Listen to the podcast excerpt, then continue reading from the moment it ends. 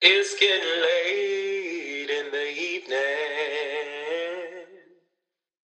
Sun is going down.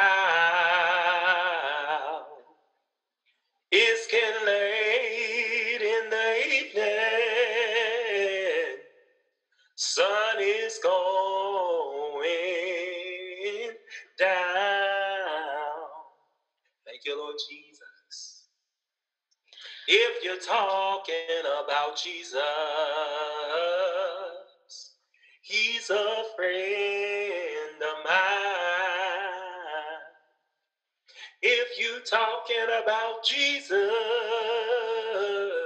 oh, he's a friend of mine. Come on and clap your hands.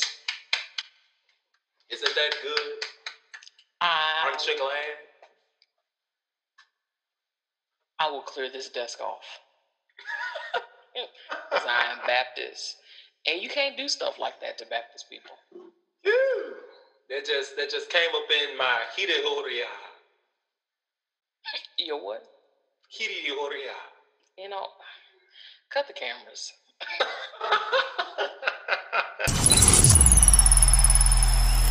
Yeah, I'm running late, so just meet me the let out. Y'all trying to get in, but I'm trying to get out.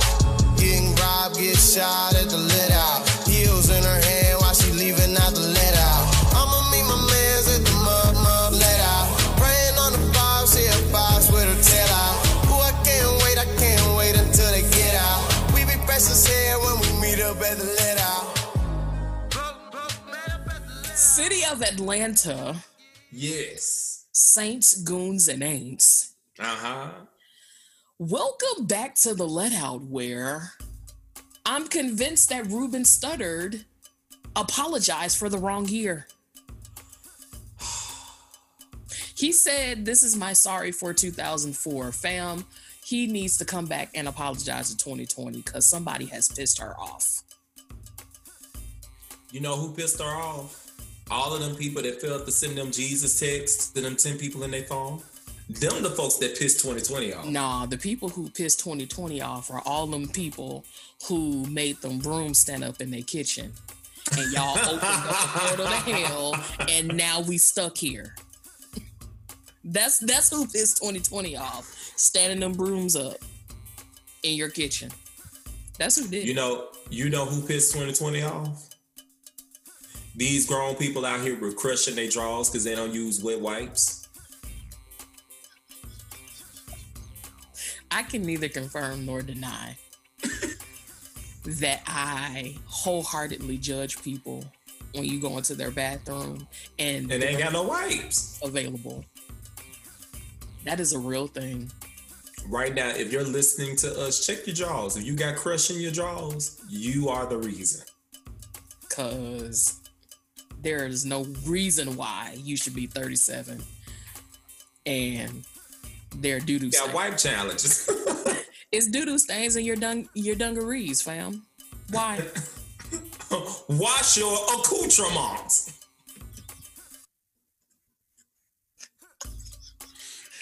You ain't gonna Shout out to Auntie B for that.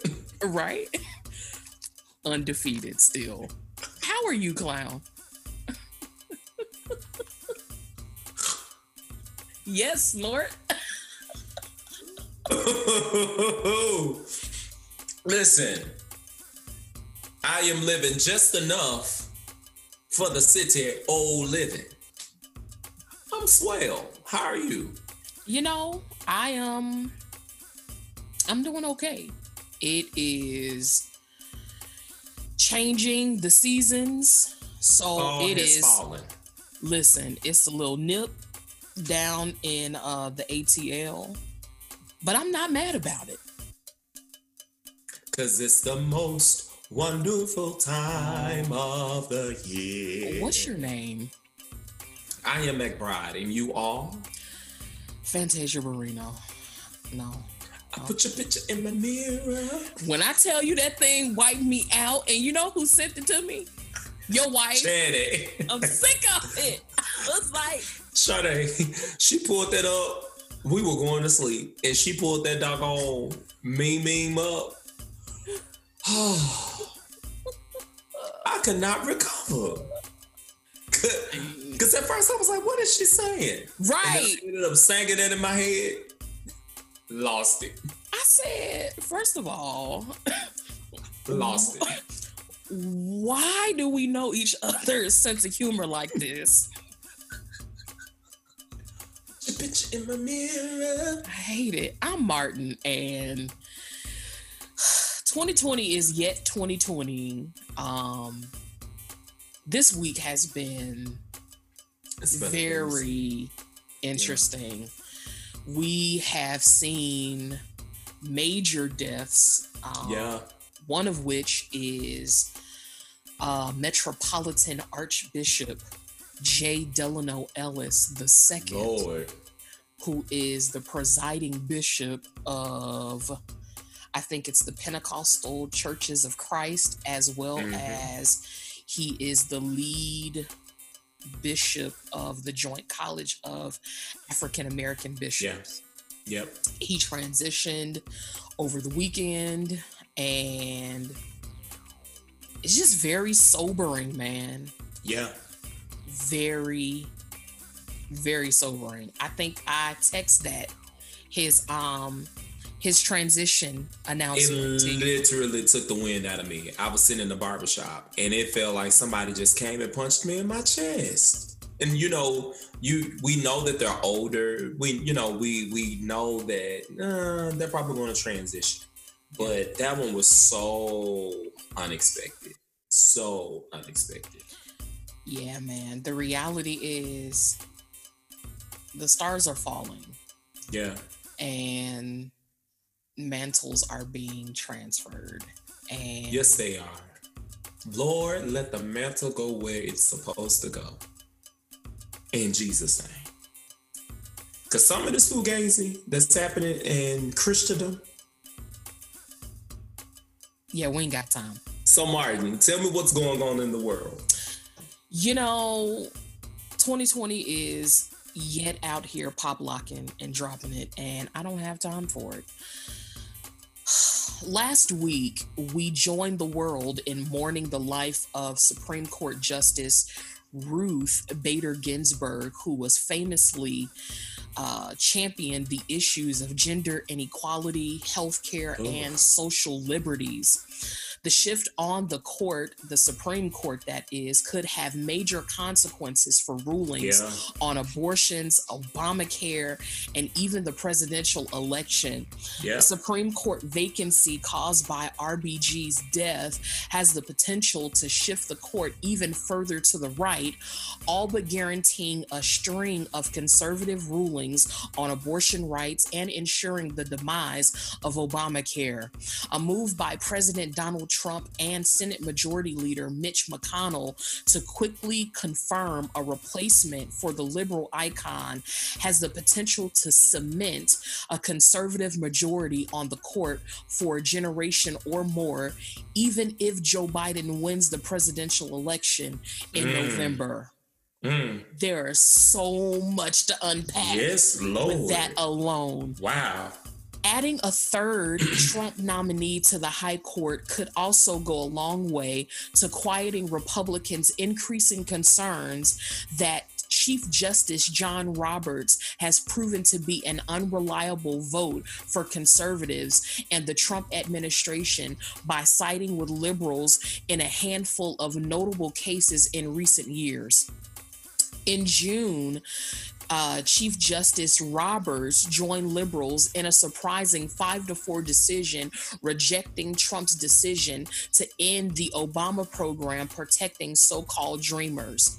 While the Hmm. Chief Justice still aligns with his Republican appointed colleagues in most cases, he also voted with the court's Democratic appointees last year in a five to four ruling that overturned the Trump uh, administration's move to add a citizenship question on the 2020 census.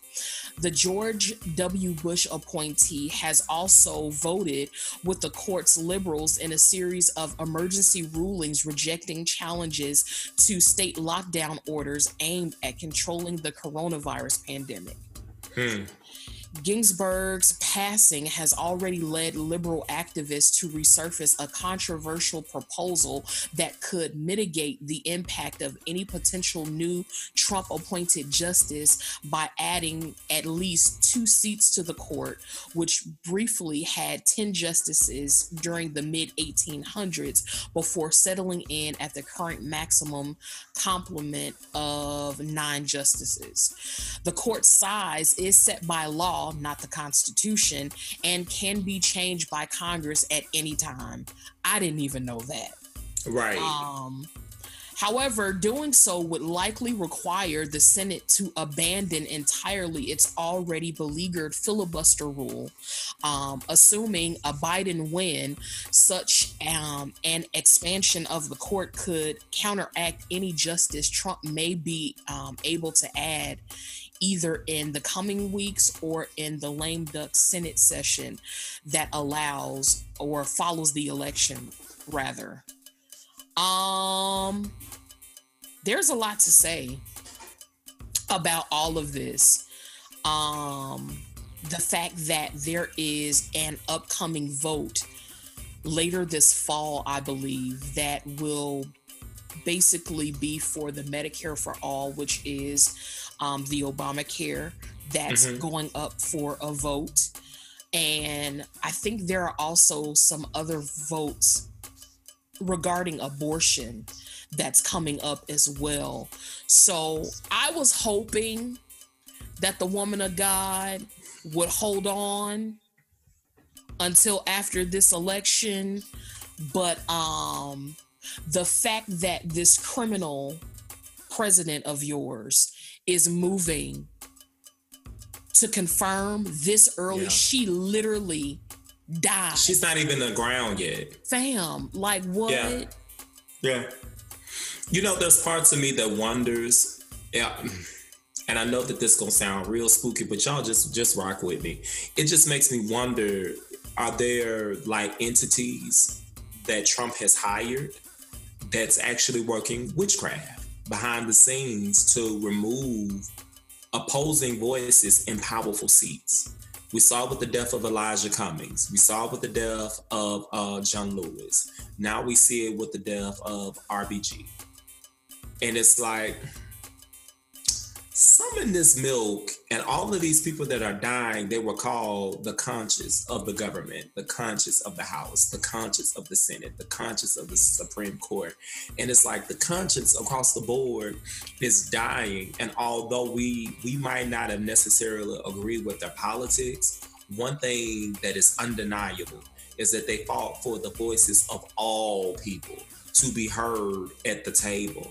Um, and this this whole piece with the uh, abortion rights um i am absolutely pro-life but i do believe in the power of women having a right to say when they're going to give birth where they're going to give birth and having full complete autonomy over their bodies. Um so the fact that there's a possibility that a justice could be put in this role to overturn Roe versus Wade and Trump's attempts to win an election on the heels of proving I'm a Christian and I want Christian vote. This this will be a no-brainer for him to do to put somebody in place that will overturn Roe versus Wade in an attempt to swing the presidential election. Um we um, yeah. Beyond that, uh, an honorable mention is this pretty oh god evangelical prophet by the name of Jeremiah Johnson, who over the weekend released a quote unquote official statement regarding the death of um, RBG and his diatribe. Was some BS. I just got tired. Um, it's available on his um, social media accounts. Um, it's literally garbage. Um, and at It's of- heartbreaking. It It is. lacks the redemptive work of Christ. It is not prophetic at all. If anything, It's propaganda. it is a meth. It's propaganda, and it is a manifestation of the spirit of Antichrist. Um, and the fact that you feel as if that you have the power or the wherewithal to say where an individual is going to spend their eternity, um, and you take into no consideration her family, you take into no consideration those that were connected to her. I don't. Yeah, that that's that's not that's not our job. That's not our role to determine where a person or individual is going to lift up their eyes or spend their eternity. Um, neither is it our roles as Christians to judge people in such a way um, that we rob their legacy and we rob their lives of the redemptive work of Christ that we all stand in need of. Factual. Um, it's a very pronounced appearance of Mhm. a spirit of religion. It is very, Mhm. it's Very so. it's shrouded um, with the spirit of um, religion, like a religious spirit. At the end of the day, to your point, we we don't have the right or the wherewithal to be the judge, the juror, the uh, bailiff, or whatever. Like at the end of the day, it's not your seat, it's not your call, and you white evangelicals got to do better. I said that. And the truth of the matter is, mark it. He did something like this. Trust me, scandal is going to find him soon. We've seen it a number of times. Every time individuals have took a hard stance on something that was absent of the love of God, scandal and hard scandal, hard fall found them. We saw it with Eddie Long. We saw it with John Gray. We saw it with Vicky Yohe. I mean, I'm still waiting on Jesus to come back to the White House. That's all I'm saying. When they began to release propaganda and dogma and words from the from their spheres of influence that heaven has sanctioned and has given them, and they're releasing words on the behalf of an all-loving God, and the words are absent of love, literally scandal found them in literally months, a year tops. So just sit back and watch. I mean, you're right. Vicky Yohe was pee popping on a handstand with that preacher. So, Mhm. what's next? had all the vittles and tittles out. My God. Anyway, justice for Breonna Taylor, and, And the fact that we are still period. the fact that we're still saying this though. It has literally been 192 days. Yes, you've heard me right. It has been 192 days since the Louisville Police Department executed a no-knock warrant fatally shooting Breonna Taylor. The Kentucky Attorney General is preparing to present evidence from the fatal police shooting of Breonna Taylor to a grand jury as early as next week, according to two sources familiar with the matter. The killing of Taylor, who was shot by officers after they broke into her Louisville apartment while executing a search warrant in March, set off waves of protests and helped spur a national reckoning over police misconduct. The case will be presented before a grand jury in Louisville at an undisclosed location, according to the sources who are not authorized to discuss the matter publicly. The news was first reported by NBC Louisville affiliate WAVE. Once the grand jury makes a decision, Kentucky Attorney General Daniel Cameron is expected to make a public announcement to share his office's investigative findings and the grand jury's decision on possible indictments for three officers who fired their weapons that night. One of the officers have been terminated for displaying an extreme indifference to the value of human life when he wantonly and blindly fired 10 rounds. Jesus. 10 rounds of a high powered rifle um, into the apartment of Breonna Taylor, according to his termination letter posted to the Louisville Metro Police Department's Twitter account, of all places. The two other officers who fired their weapons have been put on administrative leave by the police department. And mind you, this administrative leave they've been placed on still ensures that they secure the bag and they get that check. So basically, this is a paid vacation. This is PTO.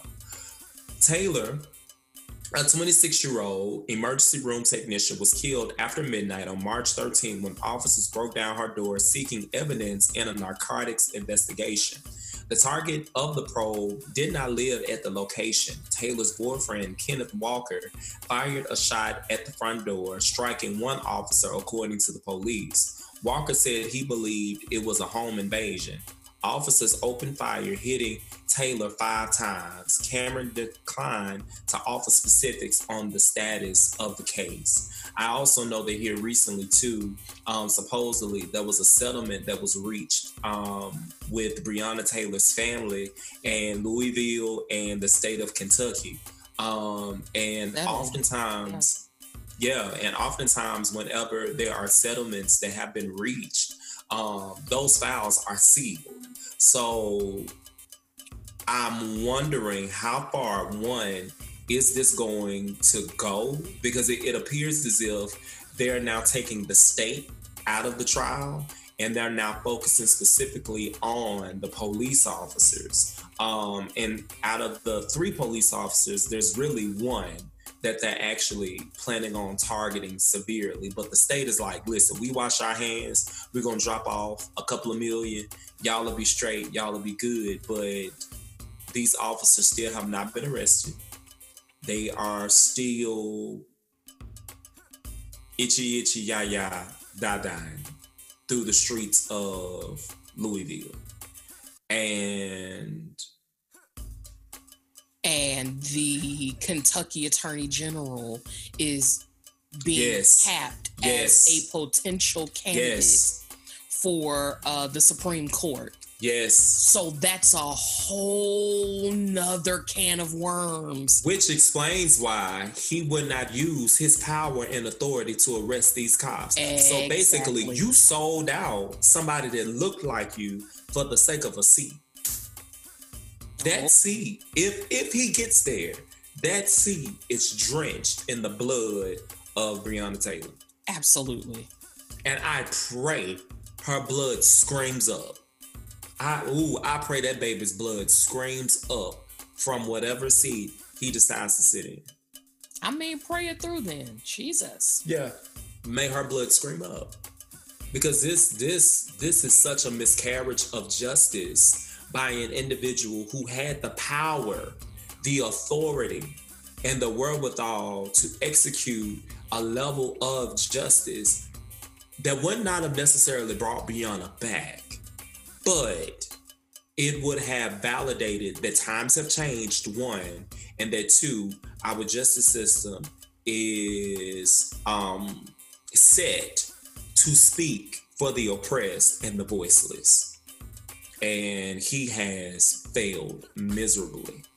And not only is. that, but just the heartbreak that is presented when you think about the fact that there is a black man that is occupying this attorney general's office and he's not doing everything in his power to make sure that there is justice for people that look like him. That is a nightmare. But it also goes to show you, too, that not all skin folk are kinfolk. Okay, one more time for the people in the bike. Not all skin folk are kinfolk. So you build your campaign on the backs of saying, hey, me being in the seat is a win for our people. But then when you get into these seats and you get into spheres of influence and power where you're able to overturn systems that have historically oppressed people that look like you, now you quiet as a church mouse. You ain't got nothing to say. You ain't got nothing to do. You don't want to pull the trigger. You What's going on? Listen, It's it's a sad day and a sad time when people of color can get into high level seats of political power, um, within our judiciary systems and they forget those that assisted them in getting there, or they forget the levels of oppression that people who look like them experience consistently, or they forget the power of the seat that they hold and the burden of carrying out justice, rightful justice that's on them. Actual factual. What we got next? We got to do better. I'm just, I'm trying not to be pissed off this entire show. Cause last episode took a turn and we was just like, what the hell is going on between the sheets in our home? I just, I don't. And we don't want no damn explanation. Just do right. Just do right. That's all. Just do right. Cardi B out. Miss Wap, she's out. Shut up. Cardi B is squashing the rumors about her divorce from Offset. The WAP rapper hopped on Instagram Live on the 18th of September to thank her fans for all of the love and prayers that they've been sending her way. But she said that she doesn't really need them and that she's okay. Hmm. my, my God. She told she told the people to stop praying, basically. I don't want your prayers. Shut up. I don't want you. I don't want you. I don't want you no more. Shut up. She's quoted as saying that she hasn't shed one tear. She says every single time that this guy, Oh, I'm not gonna cry. I'm not gonna cry. I'm not gonna shed no tears. I'm sorry. She said Offset wasn't worth her time. Cause you're not worth my tears. Hello. oh, you done? I am now. I'm sorry. Oh, okay. All right. She's quoted as saying on this Instagram live that the reason for my divorce is not because of any of the stuff that happened before. It's not because of cheating. I'm seeing people like, oh, he has a baby on the way. Uh, that's a complete lie. That's the second time people are trying to pin babies over here. That's bullcrap. I just got tired of arguing. I got tired of seeing things, of not seeing things eye to eye when you feel like it's just not the same anymore, before you actually get cheated on, I'd rather just leave. The interesting thing about this is, I saw an article that said, in a mm-hmm. world of Aventer Grays, be Cardi B. Oh. Oh. I literally saw an article, and that was the, Jesus. that was that was the the the tagline, the title of the uh, the article. In a world full of Aventer Grays, be Cardi B. I digress. Cardi also confirmed and clarified, rather, that she did not file for divorce as a publicity stunt for her upcoming album. She goes on uh, record as saying, Nothing crazy out of this world happened. Sometimes people really do grow apart. I've been with this man for four years. I have a kid with this man. I have a household with this man. Sometimes you're just tired of arguments and the buildup. You get tired uh, sometimes, and before something happens, you leave. Cardi B filed for divorce from Offset on September 15th after being married for three years, according to the Fulton County Magistrate in Georgia the court documents uh, obtained by Billboard indicate that Cardi is asking the court to award her primary legal and physical custody of their child Kulture. Their hearing is scheduled for November the 4th at 10 a.m. Wait. Say that again. She's filing, according to court records, she's asking the court to award her primary legal and physical custody of Kulture. And their hearing is on the 4th of November at 10 a.m. Bill Callis want her baby. Wow. I think that there are so many lessons in this. One of which Mm-hmm. we said at the top of season one Mm-hmm. that when he was stalking her, and Mm-hmm. we said that that was toxic. Mm-hmm. Let people have the room Mm-hmm. to process your Yeah. behavior. You don't get the right You don't to get the right. decide how Nope. someone processes, how long they process. We said at the top of season one that she should have left him alone. And we also said this one gonna end well. Did We said it. We said this one gonna end well. Um, and here we are. I'm just glad that it didn't end with her getting shot in the foot, or you know, her having to run out of the Red Roof Inn like anime bullet in the heat of the night in the thunderstorm in the middle of Metro Atlanta. shut. So, what? I immediately thought about the Red Roof Inn that is on. What is that? Wesley Chapel. Wesley Chapel.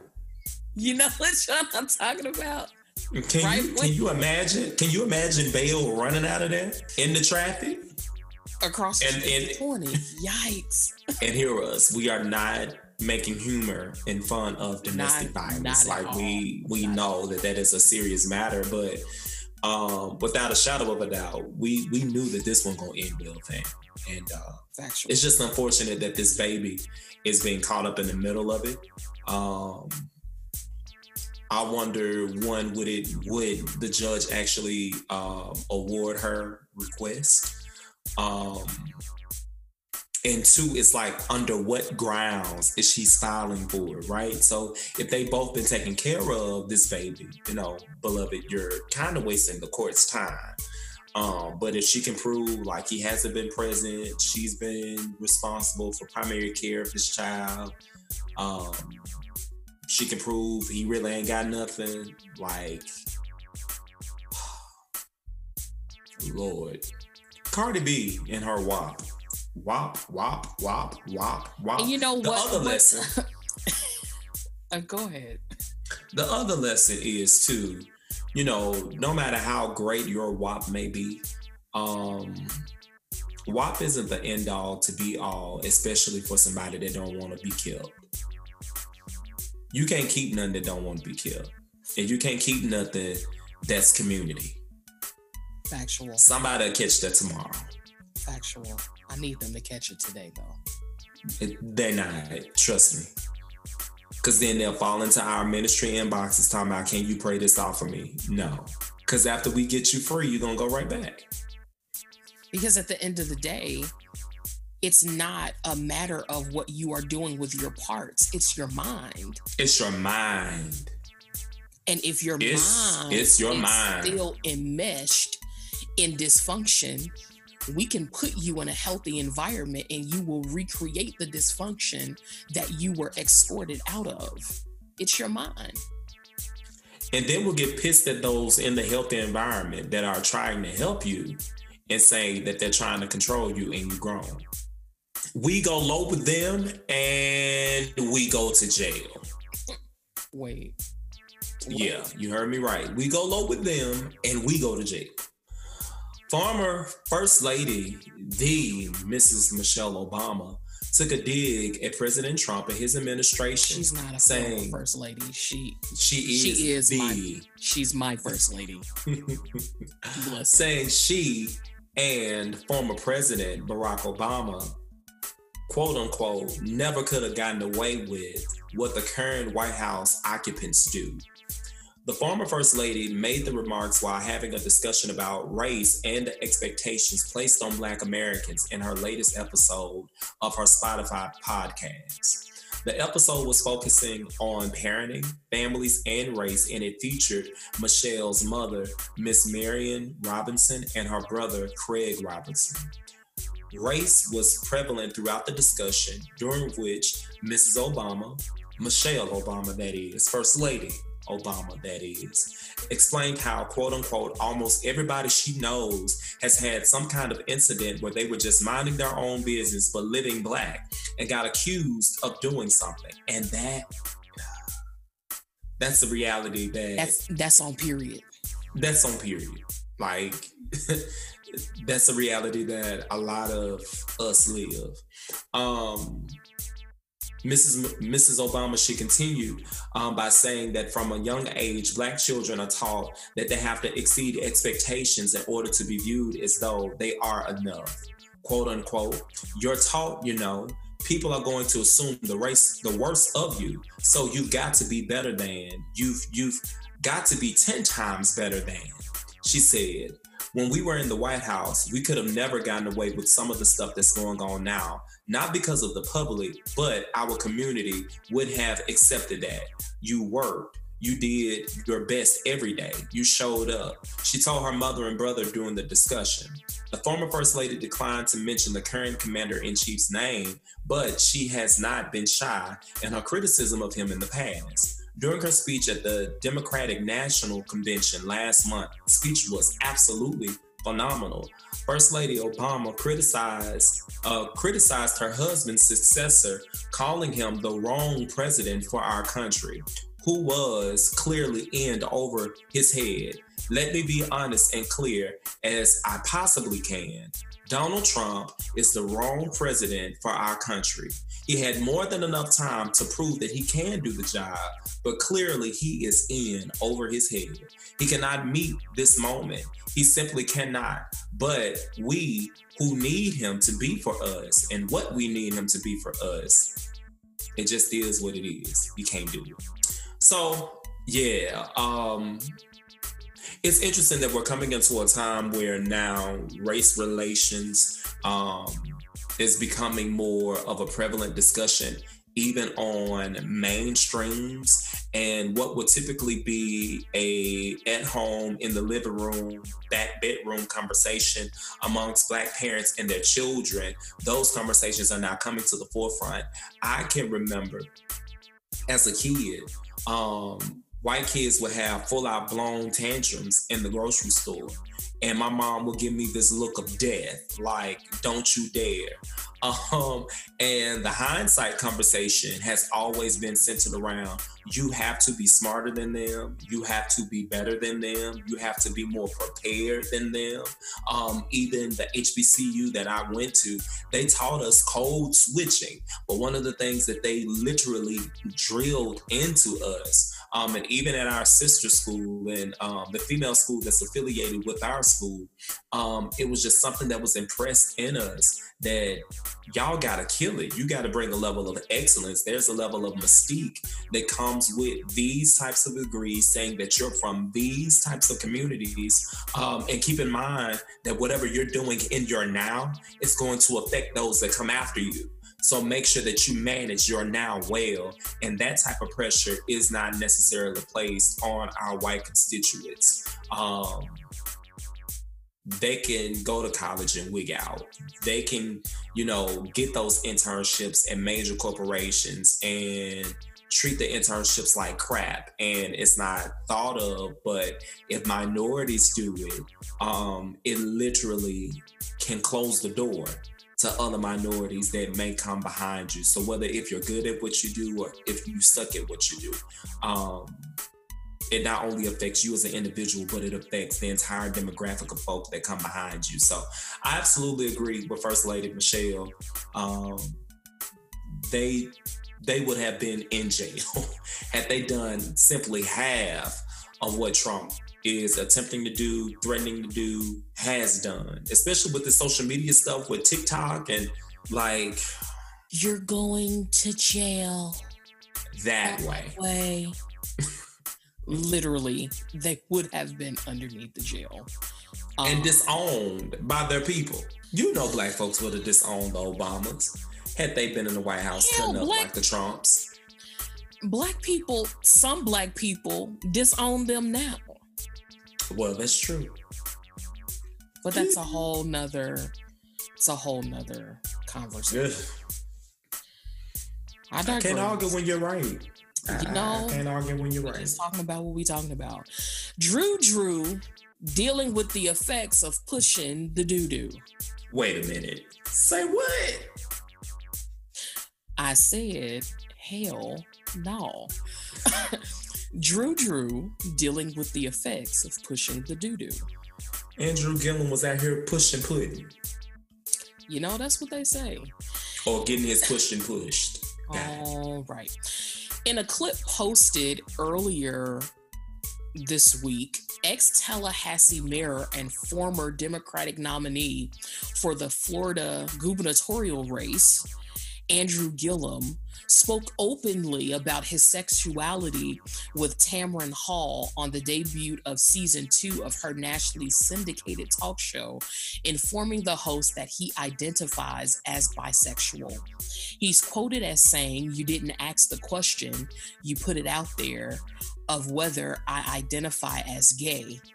He goes on to say, The answer is I don't identify as gay, but I do identify as bisexual. And that's Mm. something that I've never shared publicly before. Mm. Andrew Gillum has not spoken to the press since March when he was found in a Miami Beach hotel room where another man allegedly overdosed. Gillum denied any drug use at the time, telling press, While I had too much to drink, I want to be clear that I've never used methamphetamines. I apologize to the people of Florida for the distraction this has caused our movement. Despite the fact that one of the men in the hotel room was a gay sex worker, Andrew Gillum told Tamron Hall that while he understands very well what people assume about that, he didn't have a sexual relationship with either man that was present in the hotel room. No. Uh-uh. Them pictures, that body fluid that was all over them sheets I don't and on the floor I, next to Gillum's body. I don't make the news. I just report it. That's what you said. That's that's what you said. That- Look now, somebody was doing something in that room, and you just went up in there throwing up and drinking tea and tea cakes. Somebody prostate was getting examined. All right. After the hotel incident in Miami, Andrew Gillum announced that he would enter rehab. He appeared See, you try to show me up when I started inter- telling the truth. standing stand up in your truth. I just okay. And the problem is not that you're standing up in your truth. The problem is that allegedly somebody was standing up in him. That's neither here nor there. Too far. See, you should have just let me keep on doing what I was doing. But you come around here messing with me. You ain't doing nothing with it until you stand up in it. My lamb. Oh, right. Oh my. Y'all don't know nothing about that good blues. You stand up in it. shut up. For those of you all that are listening to us, let us know that you're watching and let us know that you're listening. Make that your status on your social medias. Stand up in it Don't you do that. and tag the problematic cousins. Thank you so much. Shut up. oh, you get on You ain't doing nothing with it until you stand up in it. And somebody was doing a lot of standing up because that body fluid that was all over that hotel room. Uh, uh. He appeared in the interview with his wife, RJ Gillum. She's quoted as saying, So many people just don't understand bisexuality. Bisexuality is just something different. I believe that love and sexuality exist on a spectrum. All I care about is what's between us and what agreement we make. Andrew didn't shy Oh. away from explaining his views on his sexuality and monogamy. He's quoted as saying bisexuality in and of itself doesn't lead to unfaithfulness. There are Mm. men who are in marriages with women who just because they're married to a woman doesn't mean they're not attracted to another woman.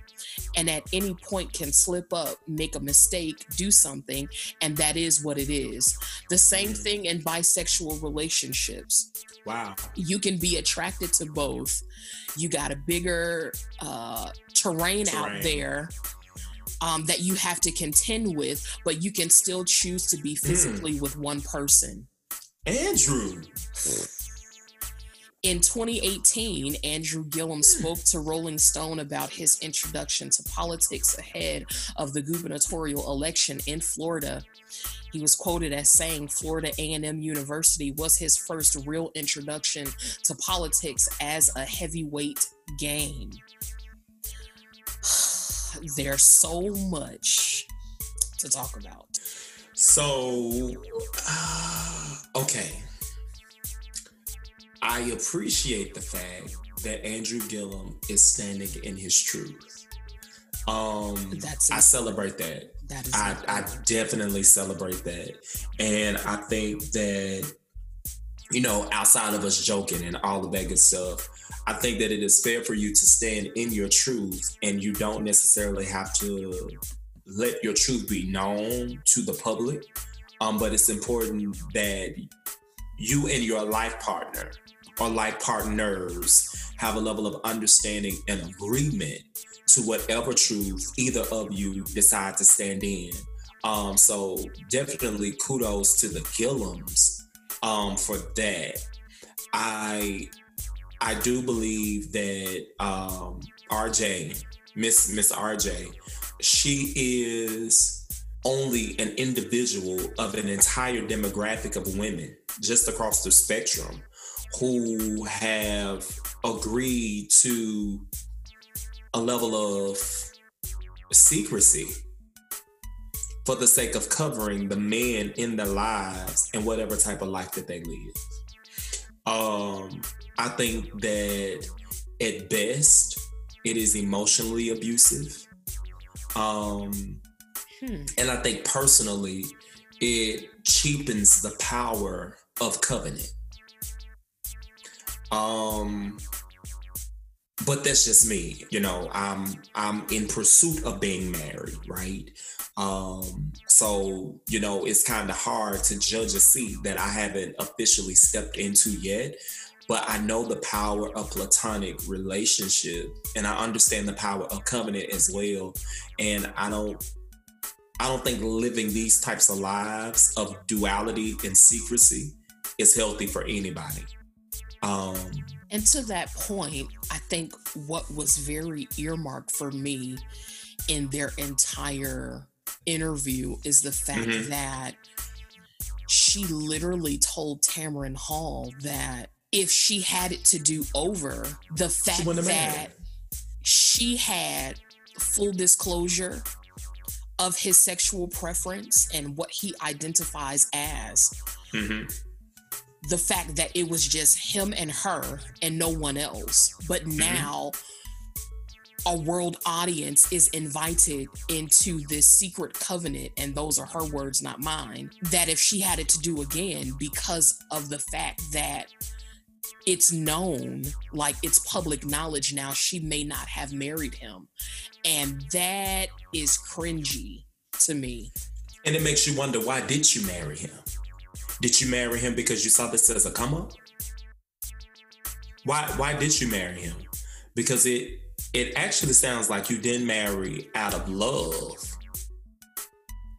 Because what difference does it make? If I love you, I love you.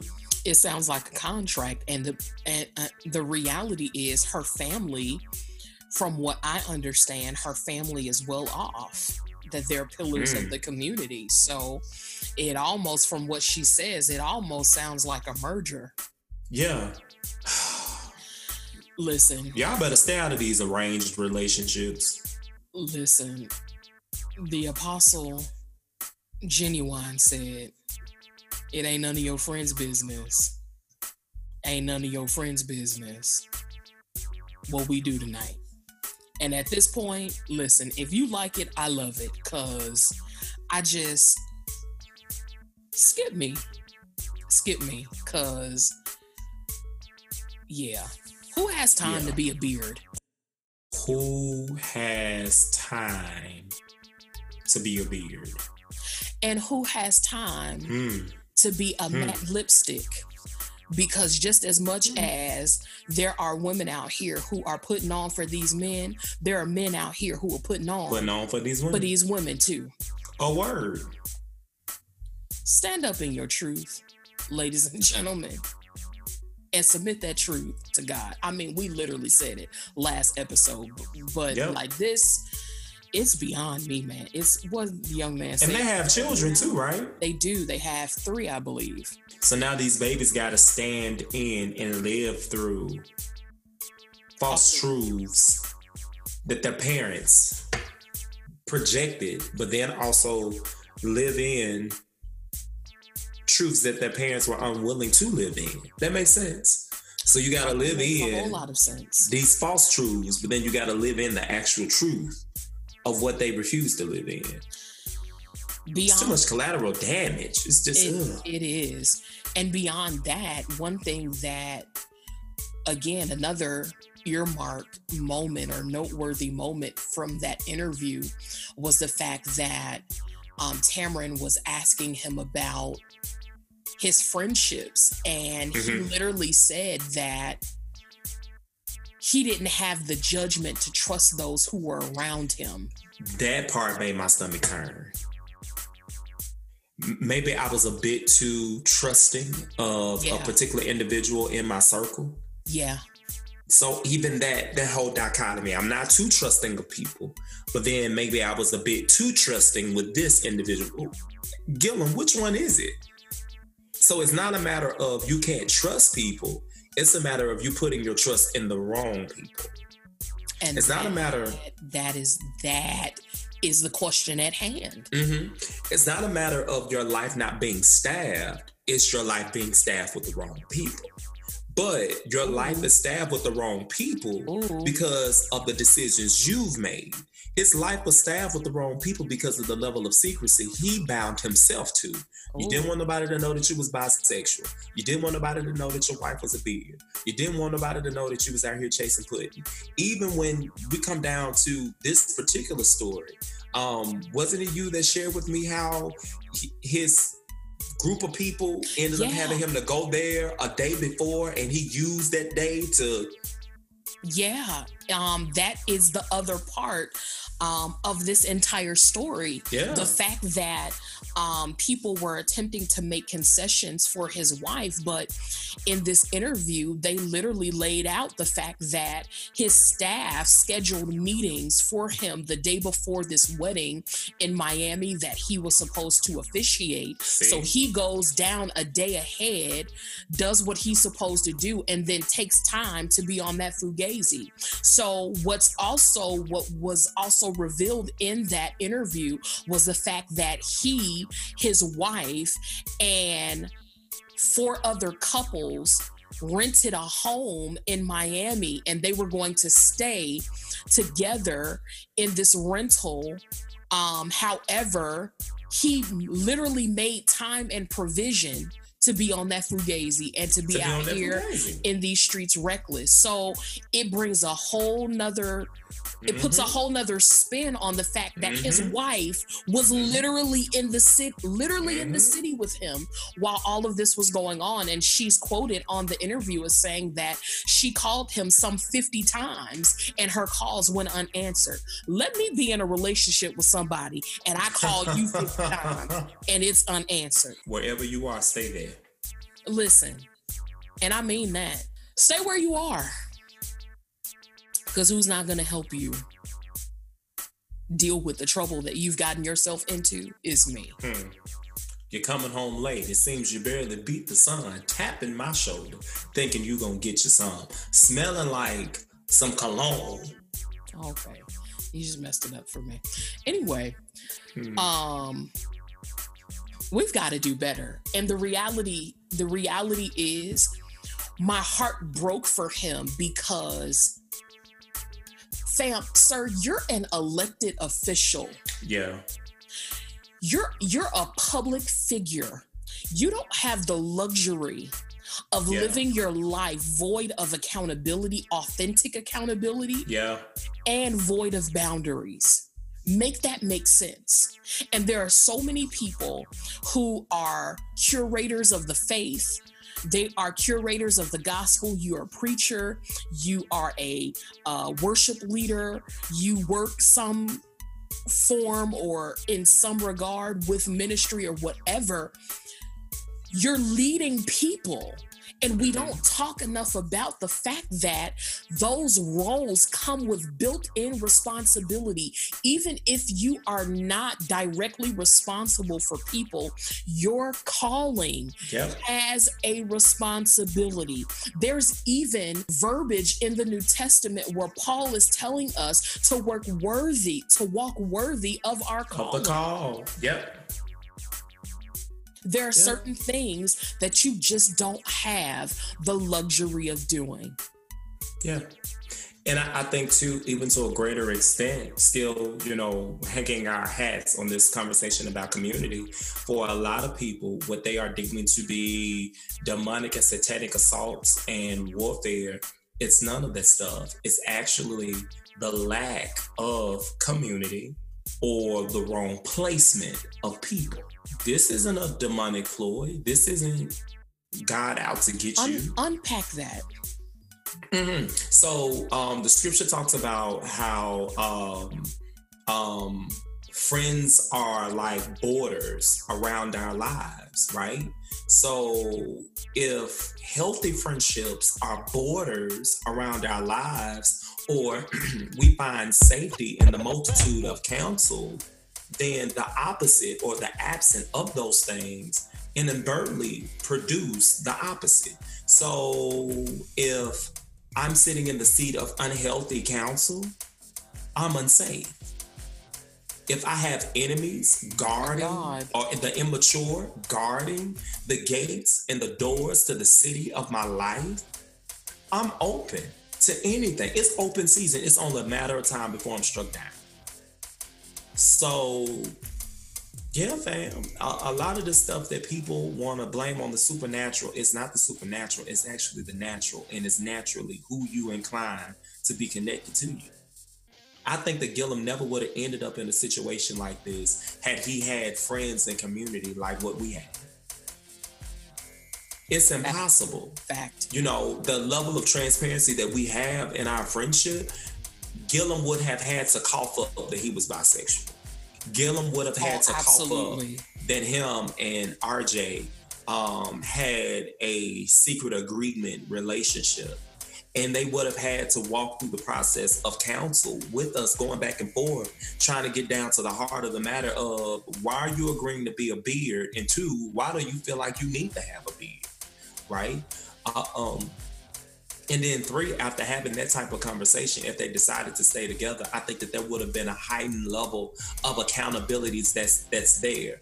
As friends, there's a level of proximity that we have to you, but also as friend, there's a level of responsibility that you have to yourself. So Yeah. instead of you going to Florida by yourself, it probably would have been recommended by us to them. No, fam, y'all need to travel together. Andrew, you you you know how far up in the ranks you are, how high up in the food chain you are. Have you not seen any of uh, Olivia Pope and them scandal? Have, have have you not seen any of this? Your wife need to be with you at all time, and you need an attendant, somebody that can watch out for you both. Y'all need adjutants. Uh, y'all, you, where are you staying? Where are you going? Like there would have been a series of questions, and I think that had there been healthy questions asked by the right people, his life would have been safeguarded and all of this could have been averted.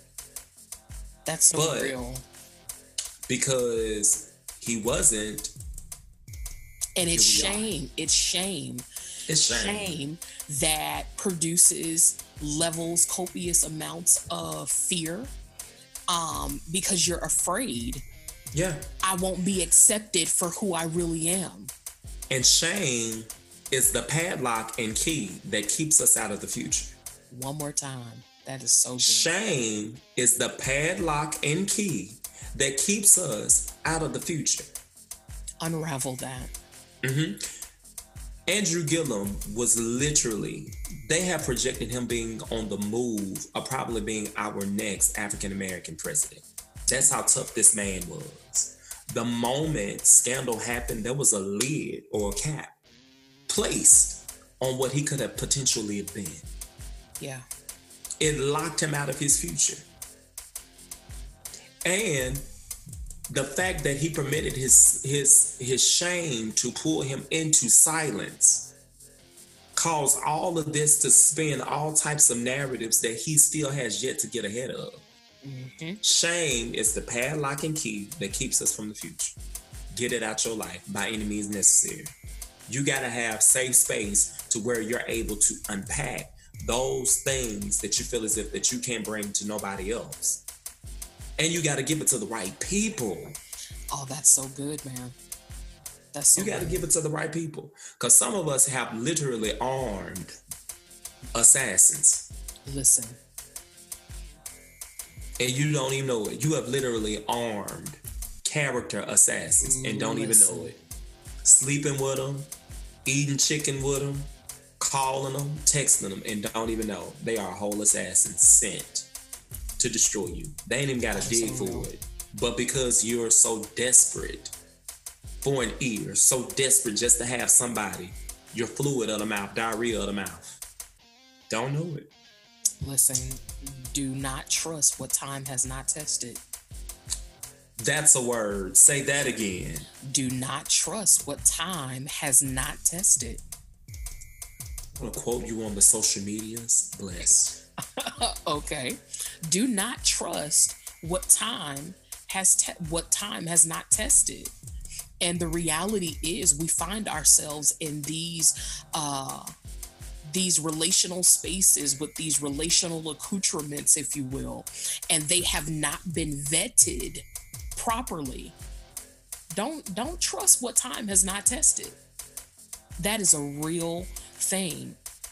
If someone's character has been proven and they have shown you consistently over a span of time that they can't hold water, that they're not trustworthy, that they are not safe, why are you putting the precious contents of your life in leaky vessels? Time has vetted and shown that they can't be trusted.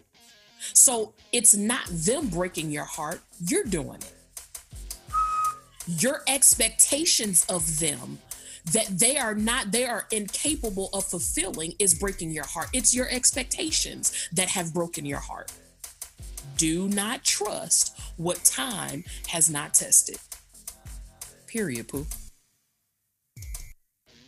so since we're talking about friendship mm. relationship What about your friends? Come on. Will they stand their ground? Will they let you down again? Oh, okay. Unpopular opinion. What what what is that? Unpopular opinion is where the problematic cousins come together to talk through pop culture nuances of today to bring about paradigm ideologies that suggest hyperboles and the opposite of what other individuals may believe to be popular and or true. Welcome to Unpopular Opinion. I always enjoy your introductions. That's a thing. I'm a fan. Unpopular opinion, and y'all been real. Mm-hmm. Y'all been real tongue in cheek about these unpopular opinions, but allow me to say before I get into this, I'm not scared of any of you. I love you in Jesus' name. Okay. Unpopular opinion. Stop allowing broken preachers the ability to shape your life with advice that's anchored in unprocessed pain and a lack of discipline. Who help? Mercy. People are literally building their lives mm. and constructing these faulty relational edifices on the foundation of erroneous, soulish, unprocessed, broken advice Wow. from these people and their wisdom, quote unquote, has not been vetted. It hasn't been vetted. Stop doing that.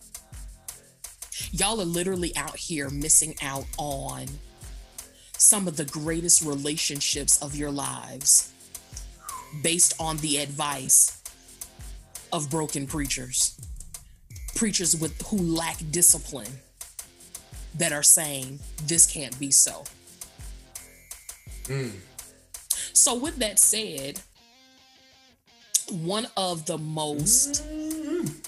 we're about to get into it one of the most prevalent ideologies and suppositions that we hear is the fact that the opposite sex cannot maintain friendship intimate friendship with one another without there being some fugazi in the mix That's a lie. oh okay You sit on a throne of lies. No, seriously, that's a lie and it's childish. It's so childish. And whoever has those types of ideologies and mindsets, my question to you, beloved, is who hurt you? Literally. my my Who who hurt you? my question is why can't you live with discipline My question is, is your WAP and Hawk that frustrated? i will never not laugh at that i'm sorry That's continue like, are you you that frustrated that you can't even be friends with somebody of the opposite sex? Catch this, who's also attractive? Because it's easy to be friends with somebody of the opposite sex and they ugly. i mean out here with harriet tubman filters that's a real thing Help. that you just got tired. Cut the mic. I'm sorry But no, that that's a real thing. And um even for those of you all that are in intimate and romantic relationships and your significant other has friendships with people of the opposite sex and now you walking around rolling your eyes at the friend that ain't got nothing to do with handle your insecurities. Don't be out here projecting your insecurities on other people. Don't do that. You remember that i think it was i don't think it was an article i think it was a podcast that i sent to you and this had to be months ago. That preacher? Yeah and i said to you i yes i, know said exactly hey fam hey fam listen to this and Mhm. you text me back and you were like under this context literally what we have is demonic according to them according to them and how many people are barricading themselves out of healthy needful relationships friendships Sade, I got Bible for it. Even Jesus had healthy platonic relationships with the opposite sex. Mary and Martha. come on They saw Jesus at a time the disciples were not permitted to see him. come on They were there at the grave when Jesus wept. Not the disciples. It was Mary and Martha. They got an opportunity to see our Savior not only in an intimate way, but a vulnerable way. And it did not take away from the power of his ministry. And it did not take away from the power of his call. They were safe space for the Savior. Whenever Jesus was passing through Bethany, he always found himself lounging at Mary, Martha, and Lazarus' house. And I don't think that people really pause in the text to take into consideration they were homies with the Christ. For her to be at Jesus' feet, that was a place of intimacy. We bypass all of that. We just look at it as competition between Mary and Martha. No, she was in a place of intimacy. that whole piece fam so this edition of mirror mirror is something a little different Oh yes, oh yes, oh yes, oh yes. if you follow me on social media on instagram to be exact i posed a question um, concerning friendship and the fact that people are forever asking the black man and myself about our uh, siblingship uh, the dynamics thereof and just about friendship in general so i posed a question and the floodgates were open. And believe it or not there were more of the brethren who were asking Yeah. questions than the sisters. So that in itself blessed me. So we got time today and we're going to go through these questions. So uh, if you ever see me pose a question um, who knows? If you send a question um, we just may answer you on uh, the let out. So let's like so like that. Listen. So let's hop into ask the problematic cousins. I feel like we should have like theme music for this, like some game show music. No, is it just me? No. mm. We can do it. We can do a little hood something. Okay, whatever. Uh, question number one. You ready? Asking all them questions. Ask, asking all them questions. Go ahead. I'm sorry. Okay, Emmanuel Hudson. Okay. question number one. Are you ready for this, man of God? Oh yes. Oh yes. All right. Question number one How do you healthily have platonic relationships with the opposite sex? One, I think that it's it's first found in um views, how you view them, and how you permit them to view you. Right? You can have healthy platonic relationships with people of the opposite sex that you want to hunch. Factual. It don't work like that. Attraction Um. attraction kills Yes. all of that. Yep. Yep. And you can be friends with somebody of the opposite sex and still be able to say, wow, they are absolutely beautiful. And it not come from a, I want to jump their bone or "Hmm, I want to try that ride out. Mm. It's literally, they're beautiful. Yeah. They fly. They dope. They're amazing. Um, so I think that that's number one. It's it's all tied into how you view them. Um, and then two, um, granting them space in your life and it be reciprocal, but it be space with boundary. Yeah. Does that make sense? Yeah, it makes sense to me because we talk about this often, but unpack it. Yeah. So, as much as we are siblings, there's just parts of us that is still off limits, even in the siblinghood, that only our significant other has access to. Yeah.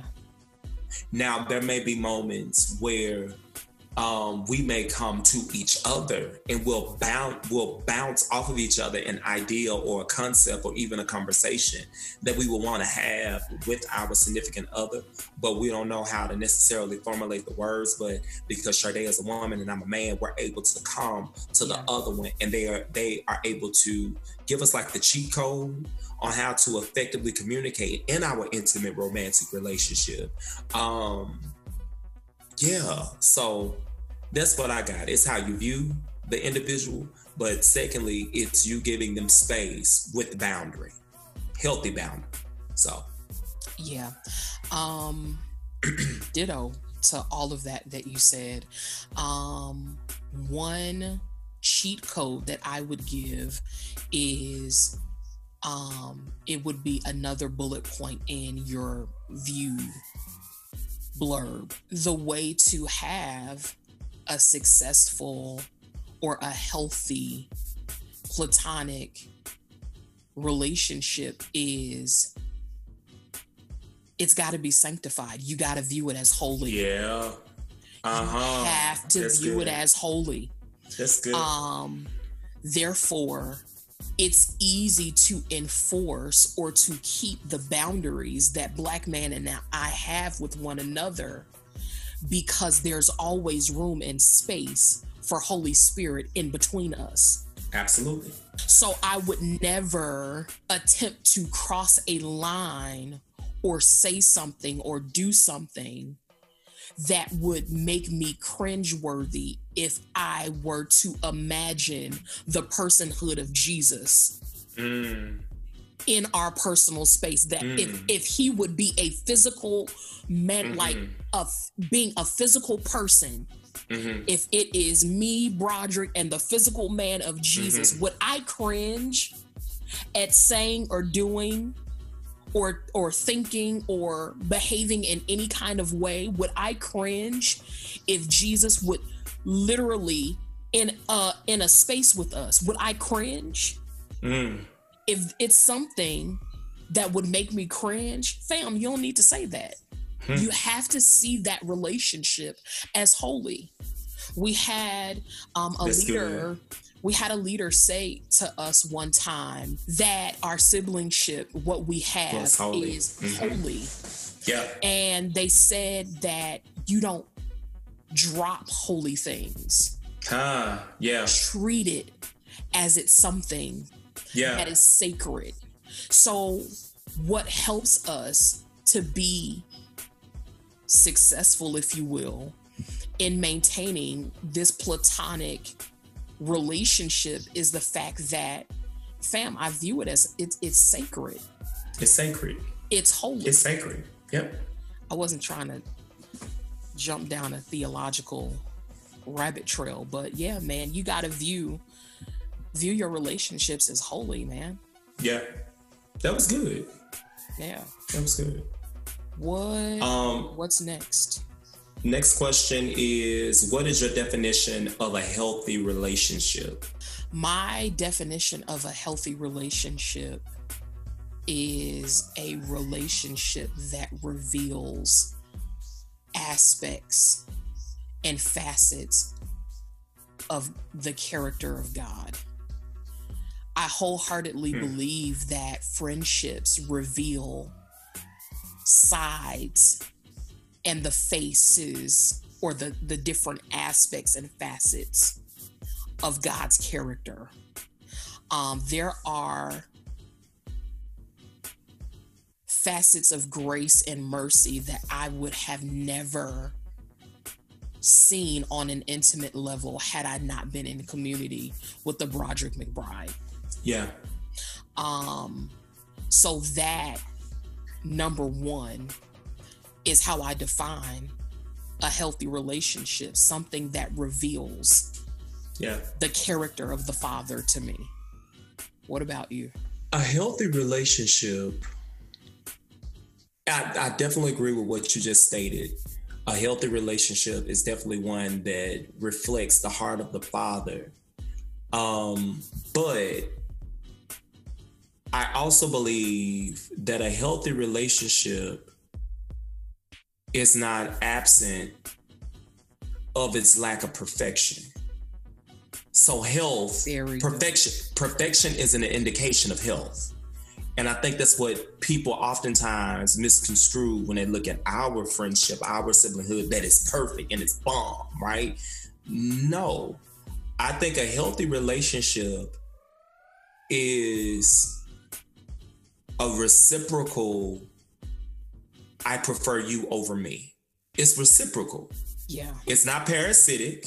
yeah, It's a mutualistic, symbiotic relationship where there's a consistent, there's I prefer your higher self over me, and you prefer my higher self over you. That makes sense. It, it, it Yeah. doesn't give room to selfishness. I mean, that's what That, that's The New basically what you just. Testament, what- yeah, basically, yeah. and that's also Touche. that's also what um Paul defines love as in Mhm. First Corinthians. Love is Mhm. patient. Love Mhm. is kind. Love keeps no record of wrong. It does not envy. It does not boast. It does not Yes. um seek the bad of a thing. that's a healthy relationship. And you can have that with people of the opposite sex. You can have that with people of the same sex. You can have that with people that you share blood with. You can have that with people that you don't share blood with. And you can also have that with people that you plan on doing life with forever, meaning your life partner, your spouse, your lover. So, yeah. And I, I also think, too, you can have that with what is produced from you. Yeah. So the mentees that come out from you and the babies, the children that come out from you, the students that come out. Yeah. Yeah. Everything that you just said, do that. Ditto. Yeah. Next Mm-hmm. is Did you actively pray for a good friend before you guys met? Honestly, to be real, like, no cap, like, to be like a buck, I don't think that I had the, the capacity to even know to pray for that. Like, I didn't, I, yeah, Didn't I know. I didn't, yeah, I didn't know to pray for it. I, agree. I don't I don't even think that I had the bandwidth to pray for a good friendship. I didn't know to even pray that for the Lord to staff my life with people um, until I met my family group, and that's how I met Sade. Um, it was a group of I think nine, nine or ten of us, Mhm. um, and we met through church, but it was a level of interconnectivity that we had, and there's just a core group um, of us. And when I tell you to this day, we love each other down. Um, our relationships for a number of us have changed a lot significantly, and we don't talk to each other a lot, but the love is still there. If anybody was to pick up the phone and say, "Hootie hoo," we we need you to ride, fam. We gassing up and we, we ride out. And there's not too many friendships that I personally would be willing to do that with or for. So I agree. Um, I, I didn't have the space or the capacity when we initially met each other to pray through that. But I think after now having met each other and having done life with each other, we now know that to be a real prayer that we not only pray for ourselves, but we also pray for each other, right? Yeah. Because there's an understanding that as much as I am Sade's brother, there's only so much I can do, and there's only so far I can go with her, and vice versa. Yeah. So there are other people that are assigned and called to Sade's life, her now and her future. Um, they can unlock doors, unlock portals, close doors, close portals, and also assist in levels of her healing that I can't. And guess what? That's absolutely okay. the hilarious thing is I was thinking earlier, um, you know how on social media it talks about um, people make memes and they're like, my toxic trait is whatever. And I was thinking about that and I was like, fam, our toxic trait is the fact that we will pray for God to staff one another's lives and then be like, yeah, but not them, Lord. That, that and then we'll call you and be like, that ain't God. you Um, know, mm, Mm-mm. the crazy thing about it is that I don't think that people really, really, really understand how often we talk. So y'all be coming to us with these prophetic dreams and prophetic words that you done developed in the soulish realm, and we'll give it to the other one, and the other one be like, "Ugh, it's something on that," or "No, that was actually the spirit of the Lord." um, and literally will drop it off and say nothing but send some eyeballs. literally, and listen to stuff and be like, Yeah, that's What are they talking about? They had a motive on it. that part. That is Y'all, we are we we I say this, we're not regular people, but fam, y'all gotta choose. we please. period. Yeah, that's real. I don't uh to close all of that out. I don't think that either of us had the bandwidth or the capacity to pray for, but now that we are Yeah. here, it is something that I guard Yeah, in prayer. absolutely. Um, there is not a moment and there is not a day that goes by where I am not praying as it relates to our friendship because I know that it is a God thing. I know that it needs to be bathed In prayer. copious amounts of prayer. Yeah. Yeah. Yep. because just as heaven desires for us to remain connected and to be in covenant, hell has a plot to rip us apart. Tear that thing up. Mm-hmm.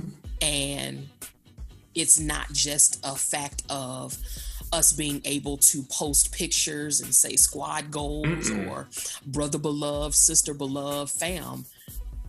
Get on your face and pray. And pray. Be proactive. And if you can't pray for your friends, if you can't pray for your friends, you're not a real friend.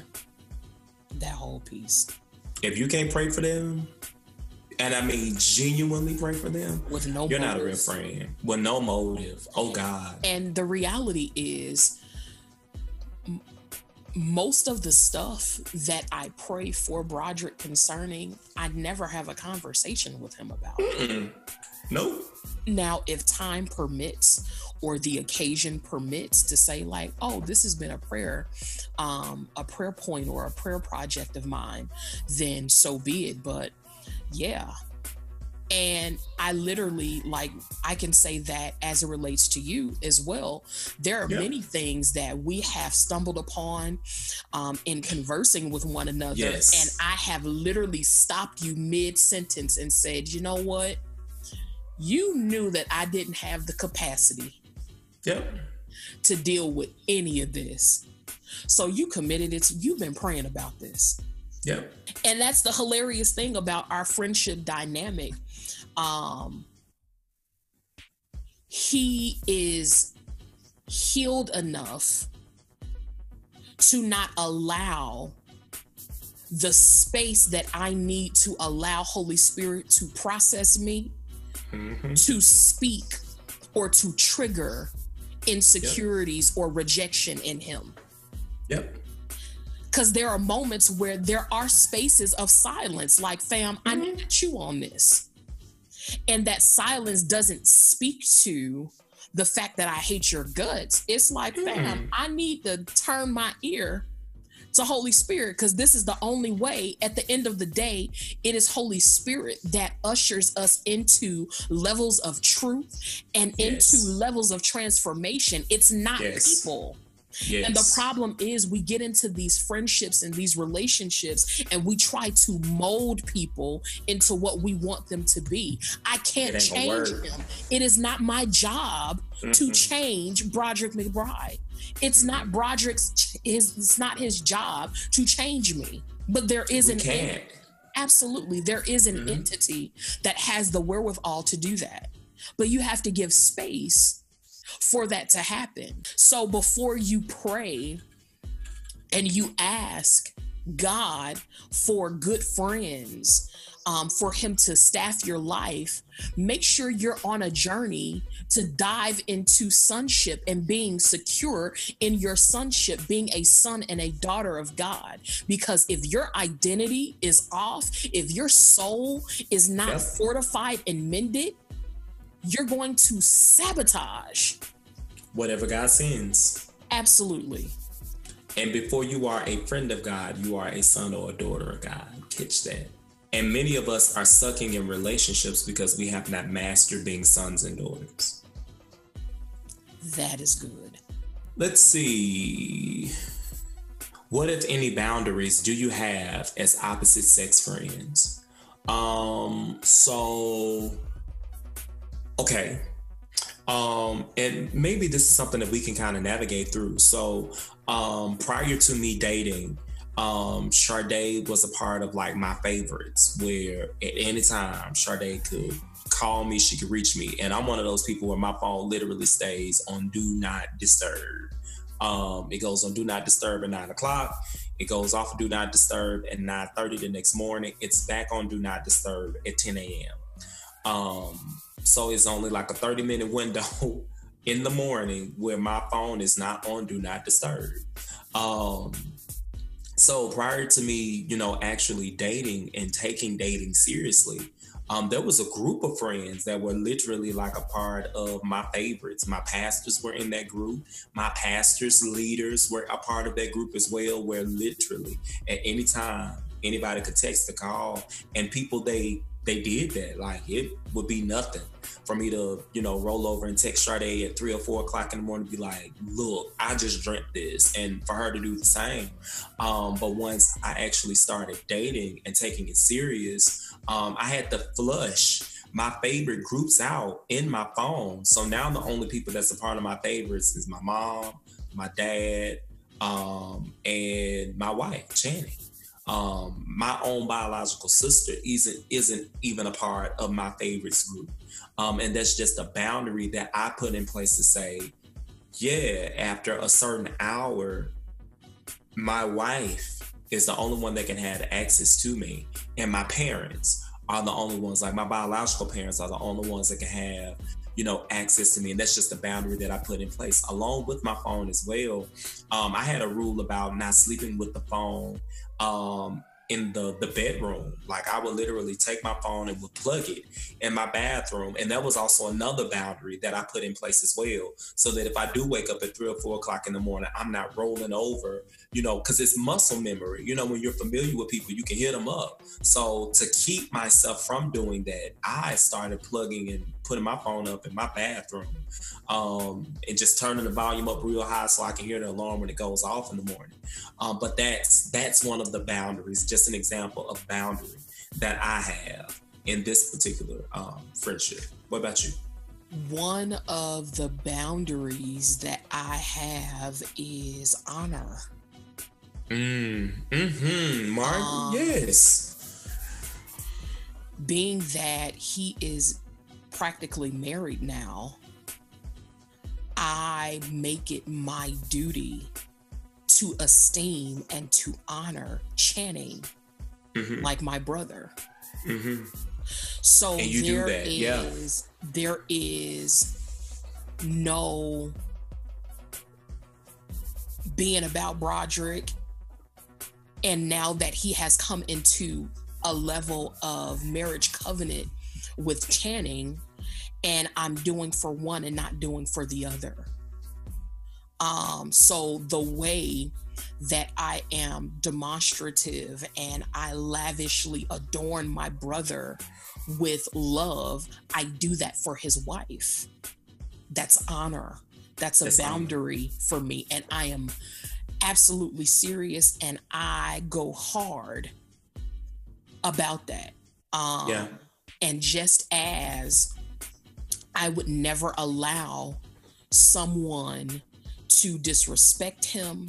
I would never allow someone to come outside of their neck and talk fugazi about him.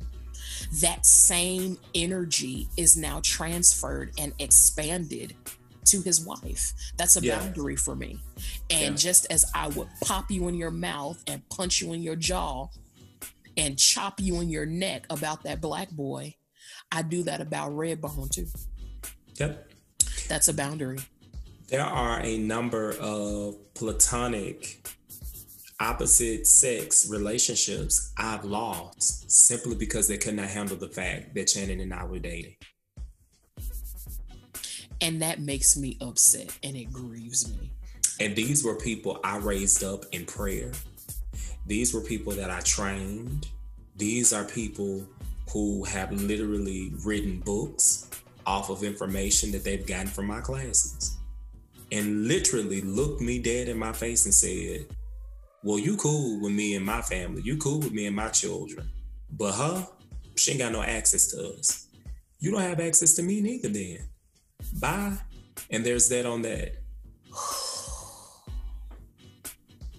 You heard it here first. I think there is another question where we'll actually have the ability to unravel um, the nuances of um, supporting your mm-hmm. friend in um, their relationship. But yeah, that's a boundary for me. Honor. There's no way, fam. If anything, the way that I handle Channing, you would think that we were friends before me and Broderick. Because at the end of the day, I that's a real thing for me. Yeah. And there's no way that you can honor um, your friend and not honor the person that they're in covenant with. So, death to these uh, relationships where you're disregarding the significant other because, fam, that says to me and that says to a sober mind that there is motive wrapped up in all of that. All of, and that's what it screamed to me. So, in actuality, they were never friends. They were actual individuals that had some type of fantasy about their relationship to me. And when I went in an opposite direction of fantasy, the real them, the masquerade came to a halt and they manifested. And it's like, oh, now it's my job in a place of maturity not to eat you alive, but to just mark you and walk on that's the end of the relationship. You're not going to give me an ultimatum to tell me it's either her or you. She's going to win all the time. I left my parents to cleave to her. Oh, okay. I did what the Bible said do. Huh? Oh, okay. Adios, Uh, how do you support your friend in their romantic relationship? Okay, that segues into this Mhm. question. Mhm. Um, I would say become the first intercessor for the relationship. Yep. Yep. At this point, I think I probably pray for, if not more, than Broderick. I might, if I'm not number one, I'm running a smooth number two of people who are literally praying their relationship, pray, shrouding and shamaring their relationship in prayer. Yep. Become the first intercessor for it. Become the first That's- intercessor. That's how you. That's a word. That's how you support your friend, Mhm. not just in their romantic relationship, but support them in life. Become an intercessor. Become an intercessor. for them. Yeah. Um, so when there are moments when we are having fireside chat um, concerning just life, um, concerning character building, whatever, um, or just intimate blocks and components of our lives. I'm talking to him, but I'm actively updating my prayer files for my brother. Mm-hmm. Literally, a couple of days ago, we had a conversation. He FaceTimed me and we were talking. And as he's talking, I'm like, okay, so this is how I need to be praying concerning this. This is how I need to be praying concerning that. So, yeah, man, become an intercessor. Be the first intercessor for Be the first your. So for good. your for your friend's relationship. yeah. And one thing that I know about prayer, pure prayer, is prayer has something that I'd like to call a trap door. And the trap Mm. door that is found in prayer is mercy. There's no way for you to authentically and genuinely pray for someone and you not fall through the trap door of mercy. You Mm. begin to see people That's good, Martin. really are. So there's no Yep. way that I can pray for him. There's no way that I can pray for Channing um genuinely and not see them through the eyes of God, see them through the eyes of Yeah. Yeah. become the first intercessor. Yeah. And the reality is, I know y'all not praying for your friends. Cause it's too much fugazi and just minute Happening in your friend's life. that is that's not only happening in their friend's life, but causing breaches in their covenant. Huh. Uh-huh. There are too many just stupid things that are pulling people apart for you to be actively praying through and praying Yes, for. yes, yes, yes, Become yes. the yes. first intercessor. What do you have? just thinking about it from a practical level, um, Sade handled the spiritual and she hit that head, nail directly on the head. Um, but I'm going to take the practical route.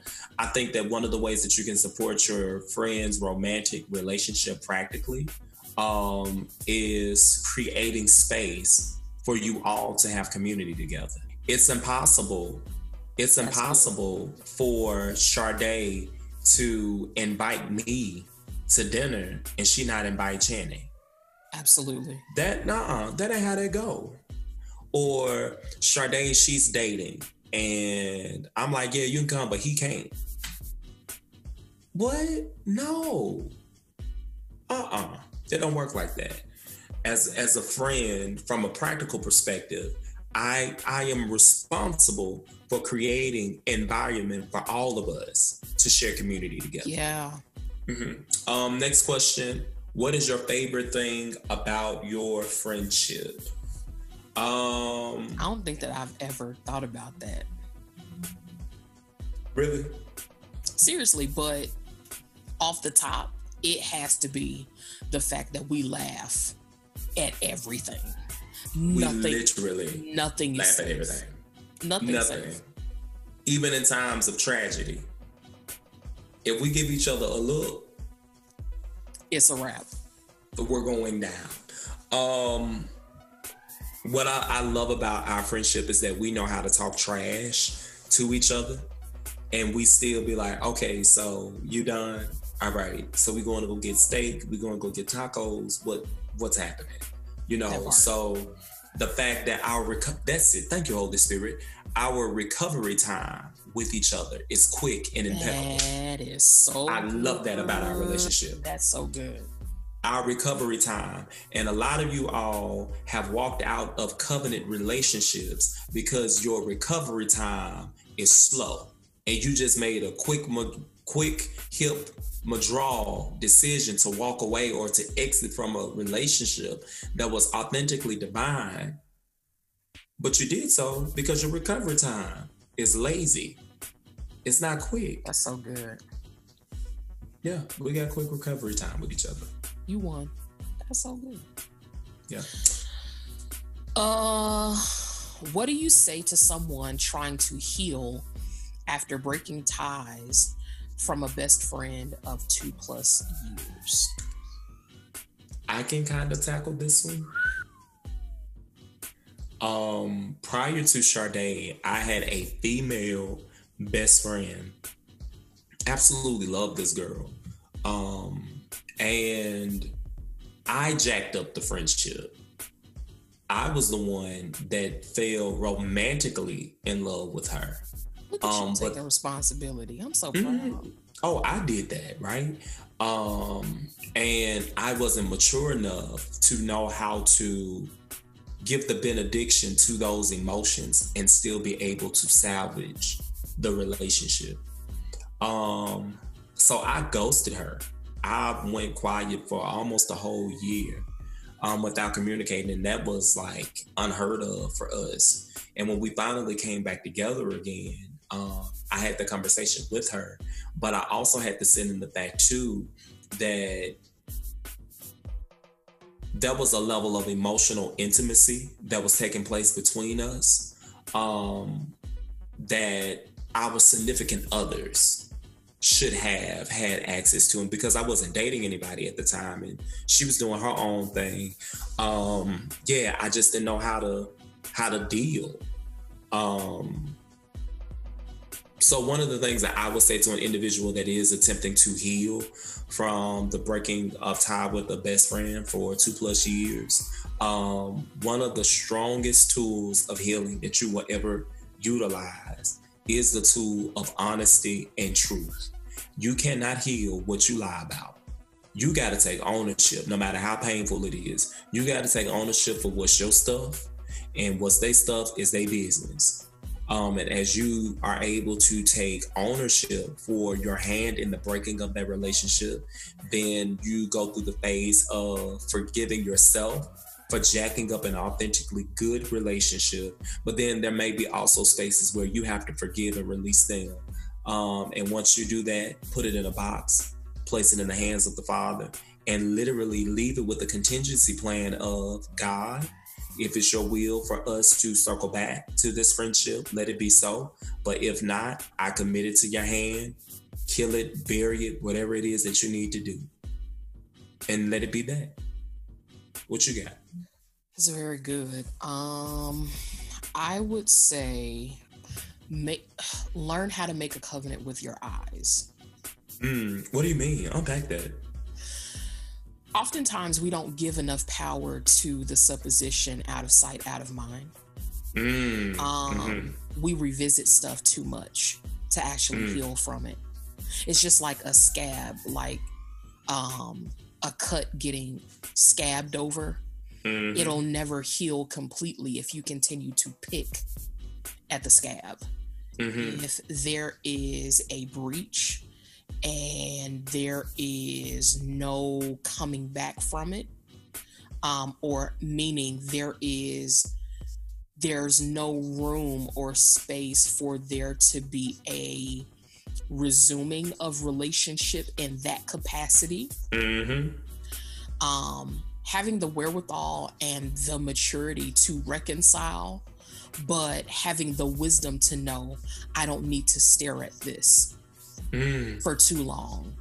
And many of us stay looking at things and revisiting things and looking at the pictures and that sends you down the conundrum of what the heck This is this about Yeah, like fam, there comes a point when you got to make a clean break for it. Um, the reality for me, um, prior to Broderick, I had a friend, um, and it was actually a mutual friend that assumed the role that he has in my life.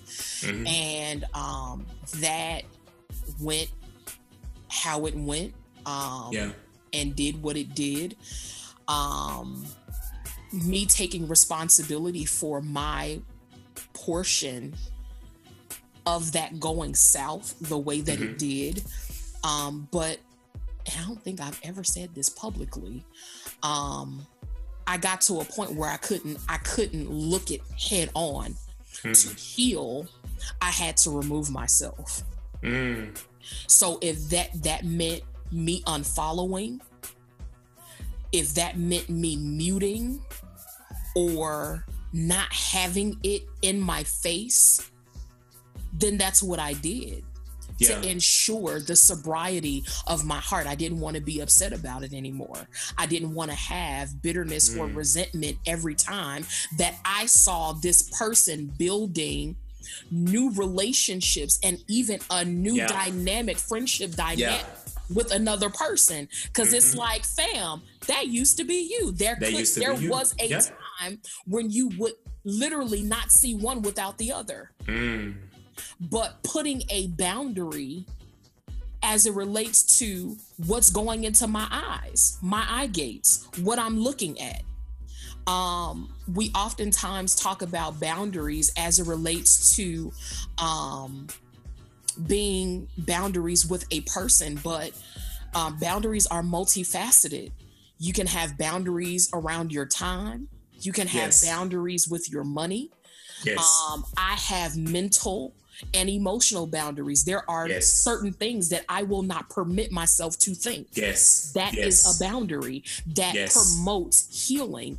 One thing that I say all the time that healthy perspectives safeguard healing.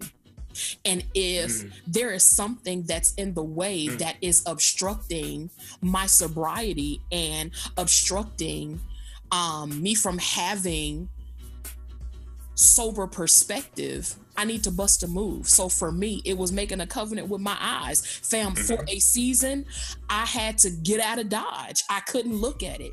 But I'm at a place now where I can pray the best version or the best that God has for that person now Yes. without Yes. there being any ill motive, without there being anything attached to it. You said something that I wanted to piggyback on. You mentioned how um, healthy perspective safeguards healing. Yeah. A lot of people cannot get healed or stay healed because their perspective is under the influence of unhealthy community. That's good. Healthy community also assists in keeping blinders on healthy perspective to keep you focused. Some of us are forfeiting healing or have been locked out of healing because of the community we've surrounded ourselves with consistently reminds us of toxic stuff. Some friendships only exist on the premise of gossip, And on you the know premise what? of mess. to that point, hmm even in the dynamic of us coming apart, hmm and the reality is for the family group that we had, hmm we were this mutual friend and I. We were the focal point, or our friendship. point, it was yes. the nucleus. So even getting to the space where I had the courage to check other people when they would say, "Well, who is this?" Uh-uh. Listen, that's none of my business. I'm That's not there anymore, business. and Yep. you don't have the ability to talk to me about this. It's about Because at the end of the day, that's still my friend. You don't have permission. Even if I feel away, maturity says you'll never know it. Bliss. So that's real. That's really good. hmm What do you have next? Um, how would you handle your best friend getting into a relationship and pushing you to the side, ghosting? Um, I'll let them have it. I think I will let them have it. I'm not going to fight to keep somebody somewhere that they don't want to be. Um, but on the back end, the mature me wouldn't lock the door. Meaning, I would not not permit them to come back, if that makes sense. I'm not going to run you down, but neither am I going to cut you off from coming back, if that makes sense. Because I, I, think at some point we all go through a phase where we fully invest ourselves into that intimate romantic relationship and we may go quiet for a season, but that doesn't necessarily mean that you're done with the friendship. Um, so I think that parts of me wouldn't necessarily lock you out. Now, if you did come back, we would have to have a conversation. Um, and what the relationship was prior to you leaving, it might not necessarily be that because I have to put boundaries in place in order to safeguard me, to keep me from spiraling. But the mature me would understand, like, yeah, I just wish that you would have had a conversation with me, but you still my ace, you still my homie. When can we all hang out? Um, and if you ghost me again, yeah, that's it, fam. Yeah. Um, yeah. for me, um, I'm very adamant, and Broderick can tell you just this phase of my life where I am. I'm very adamant about expectations yeah. and definitions. And one thing that I have been able to articulate with Broderick is the fact that within your life, there are seats, and every seat in your life yeah. comes um, with expectations and a definition attached to that seat. Yeah. And the reality is, prior to him marrying or joining together, having a relationship with Channing, there were there was a seat that I occupied in his life. Yeah. As a single unattached man. Yeah. Um now that he is coming into a marriage covenant, it's not a matter or a means of me exiting the room or his life. It's just me getting up and moving to the next seat because Channing mm-hmm. now occupies the seat that I once had as it relates yep. to um kind of processing those innermost thoughts that's mm-hmm. not my mm-hmm. responsibility mm-hmm. that directly that responsibility falls directly on the shoulders of his wife Absolutely. now um it goes to making sure that you have enough emotional intelligence and that you are sober enough and healed enough in yourself not to take it personal when he cleaves, when she cleaves. Because listen, if not now, he's already told you about the boundaries that he has erected um, as it relates to safeguarding himself and kind of changing the perspective um, as it relates to him being um, in this relationship um, mm-hmm. practically mm-hmm. married. Listen, there is a time for every married person to cleave to their to spouse. Cleave. Yep. And you have to be okay with that period of silence, with that period of them yep. cleaving to one another. Period. And if your friend refuses to cleave, I I question your friendship to that friend. Sade should always redirect me back home.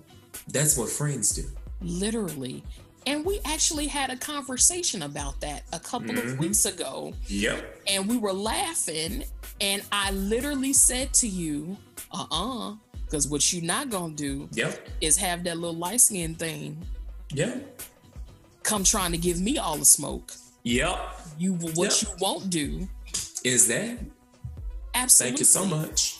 And I think the statement that I made following that was that um, friendship not only alerts you to the possibilities, but they also keep you aware of the consequences.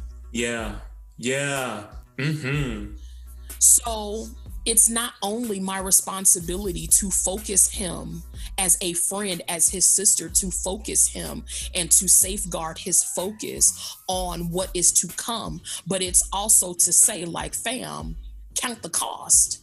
Count the cost. And the reality is, we are in various levels of relationship with people and we don't encourage them to count the cost. Hmm. There is a cost for everything. Heck, that is Bible. Jesus said, count the cost.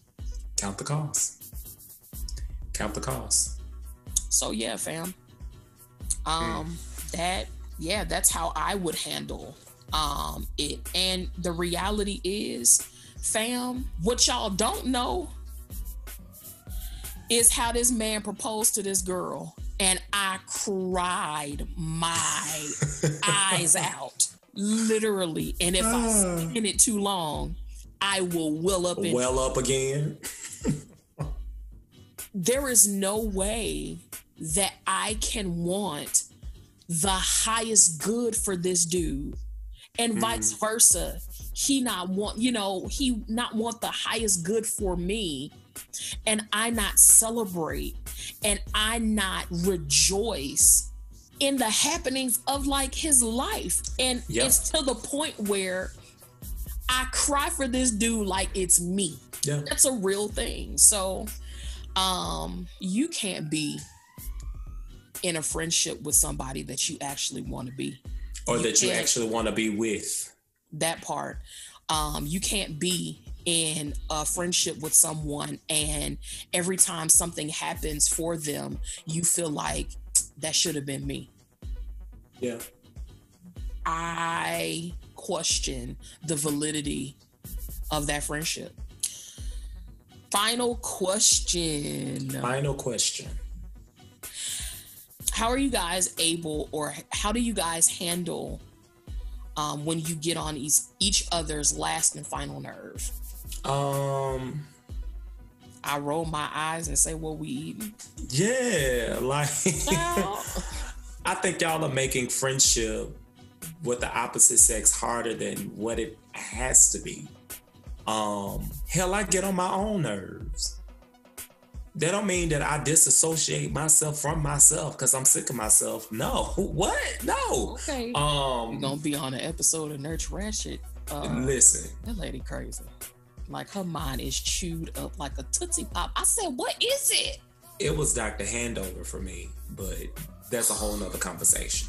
Um, I have to unpack this as a family group a, a whole another conversation. We definitely have to unpack this as a family group.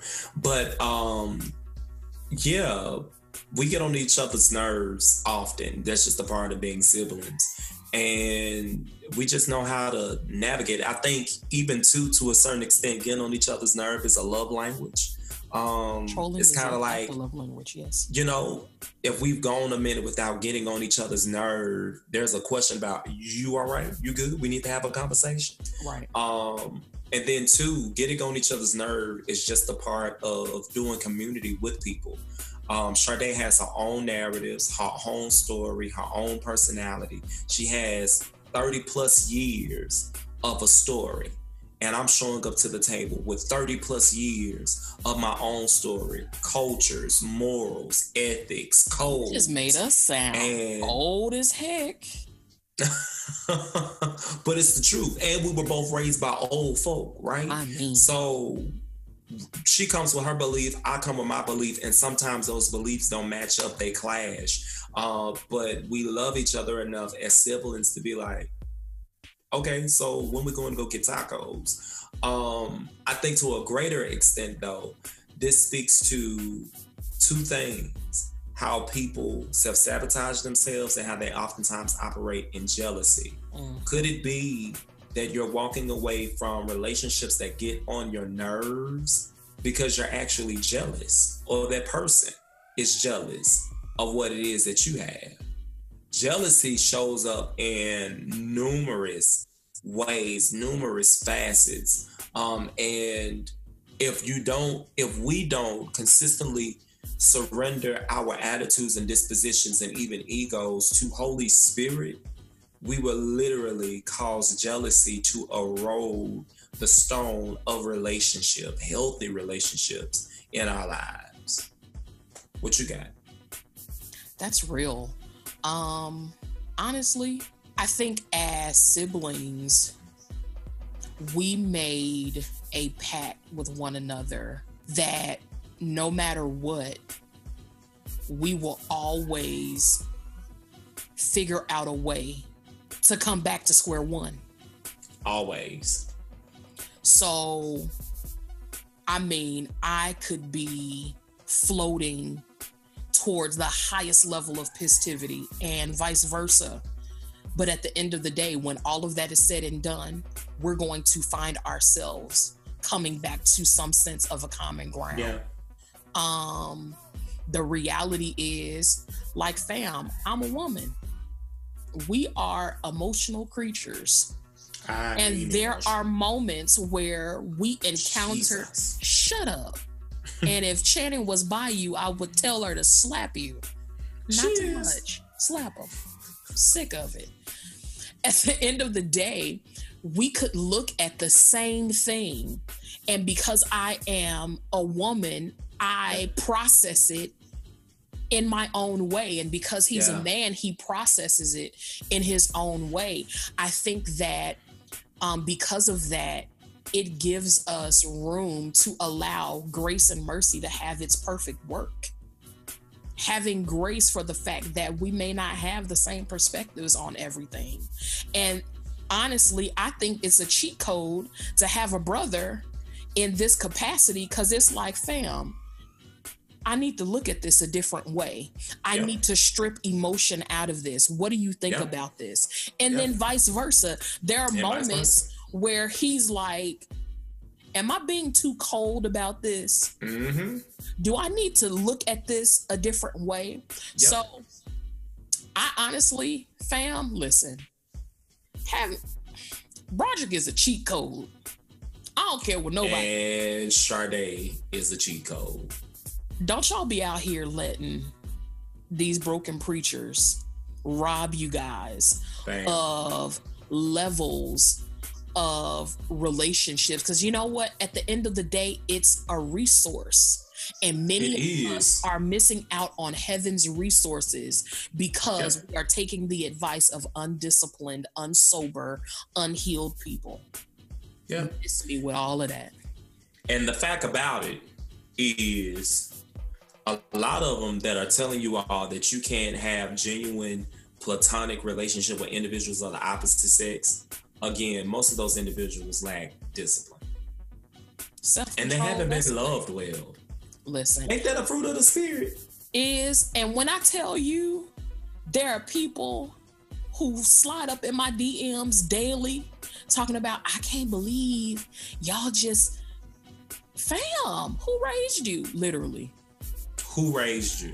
what what is happening and and honestly like real sober talk if anything it works mercy and grace into me Mm. um in as much as everybody ain't able fam and what we think is common sense sometimes is not. not common at all and there are people who have not experienced what we have from a family perspective and Yeah. even from a friendship perspective so um i'm praying for you Lord, thank you. like Mm. it blows my mind that people consider us squad goals or whatever because And we just out here living. that part so god bless the child has got his own my daddy used to say that God bless the child that's got his own. radio Ryan. That's got his own. And this guy child game. Them said not shall lose. Remember rock? You i don't. do i do So the Bible says, and it's still good news. Hallelujah. How do we get in contact with you You can find me on the Book of Faces um, under Broderick L. McBride. You can also find me on Instagram, broderick.mcbride. Um, and you can also slide over to my website, broderickmcbride.com. And how can we find you? Don't you have some stuff that you're putting out soon or like now? You know, um, I probably I'm still, I'm still waiting on a t-shirt, fam. so I, I I will definitely be dropping the Black Woman tee. Um, Thanks. so sometime this week. Sometime Oh. this week. Oh. um, and also a couple of other items as well. And we will be opening up registration for the second module of Intercessors University um, in mid October. And um, hopefully, we will be releasing something else before the end of the year. So, so excited. You it, listen. You got too much stuff in you to die on empty, and all that other cliche purpose stuff that people say about walking your dreams and living your purpose out. Listen, it's it's time, and I'm I'm I am tired of your ish. Jesus. I was about to quote Erykah Badu, but she goes on to say, "You don't never buy me nothing." So I don't really fit, but also, too, I am receiving the words of the Lord for my birthday. Um, so so that mean I don't No, gotta just slide over. No, no, no, no, no, no. We we we need those. Give thanks. Huh. How can we find you? in the trap. It's going down. Mm, mm, mm. okay. Um you can find me on facebook at Sharde martin unlimited. You can also follow me on instagram and twitter at shardemus that's s-h-a-r-d-e-m-u-s you can also slide over to my website. That is www.shardemartin.com um K E Y M O U C. you're a hater I can spell too. You're a hater. Um, Vault registration is still pop locking and dropping it. You might want to slide through the dancery before that closes because once it's closed, Oh, it's closed. it's not opening back up. Got? Um, so that's a thing. Um, of course, it's getting chilly. Chilly winds are blowing in these streets. So, uh, merch is available. Uh, I got that drip for sale. So holler at my website. I'll get you together. She has some amazing merch. You know, you are definitely not defeated, and we appreciate it. Huh? Oh, okay. See, friends don't ask friends for discounts. Huh? Friends pay full price. It's support. Friends register for other friends' stuff, even if they not going. Huh? And and give away the registration. Anyway, uh, so that's that on that. Please get a life, both of you. Y'all a child. Y'all are children. Y'all are children. And you deserve each other. I'm sick of it. Um this we literally need to do a, a let out uh episode featuring Channing B because We really need to. I'm sick of it. We really need to. She she will know how to act though. Sharde, we gotta tell the people bye. Bye, y'all. Bye y'all. Bye.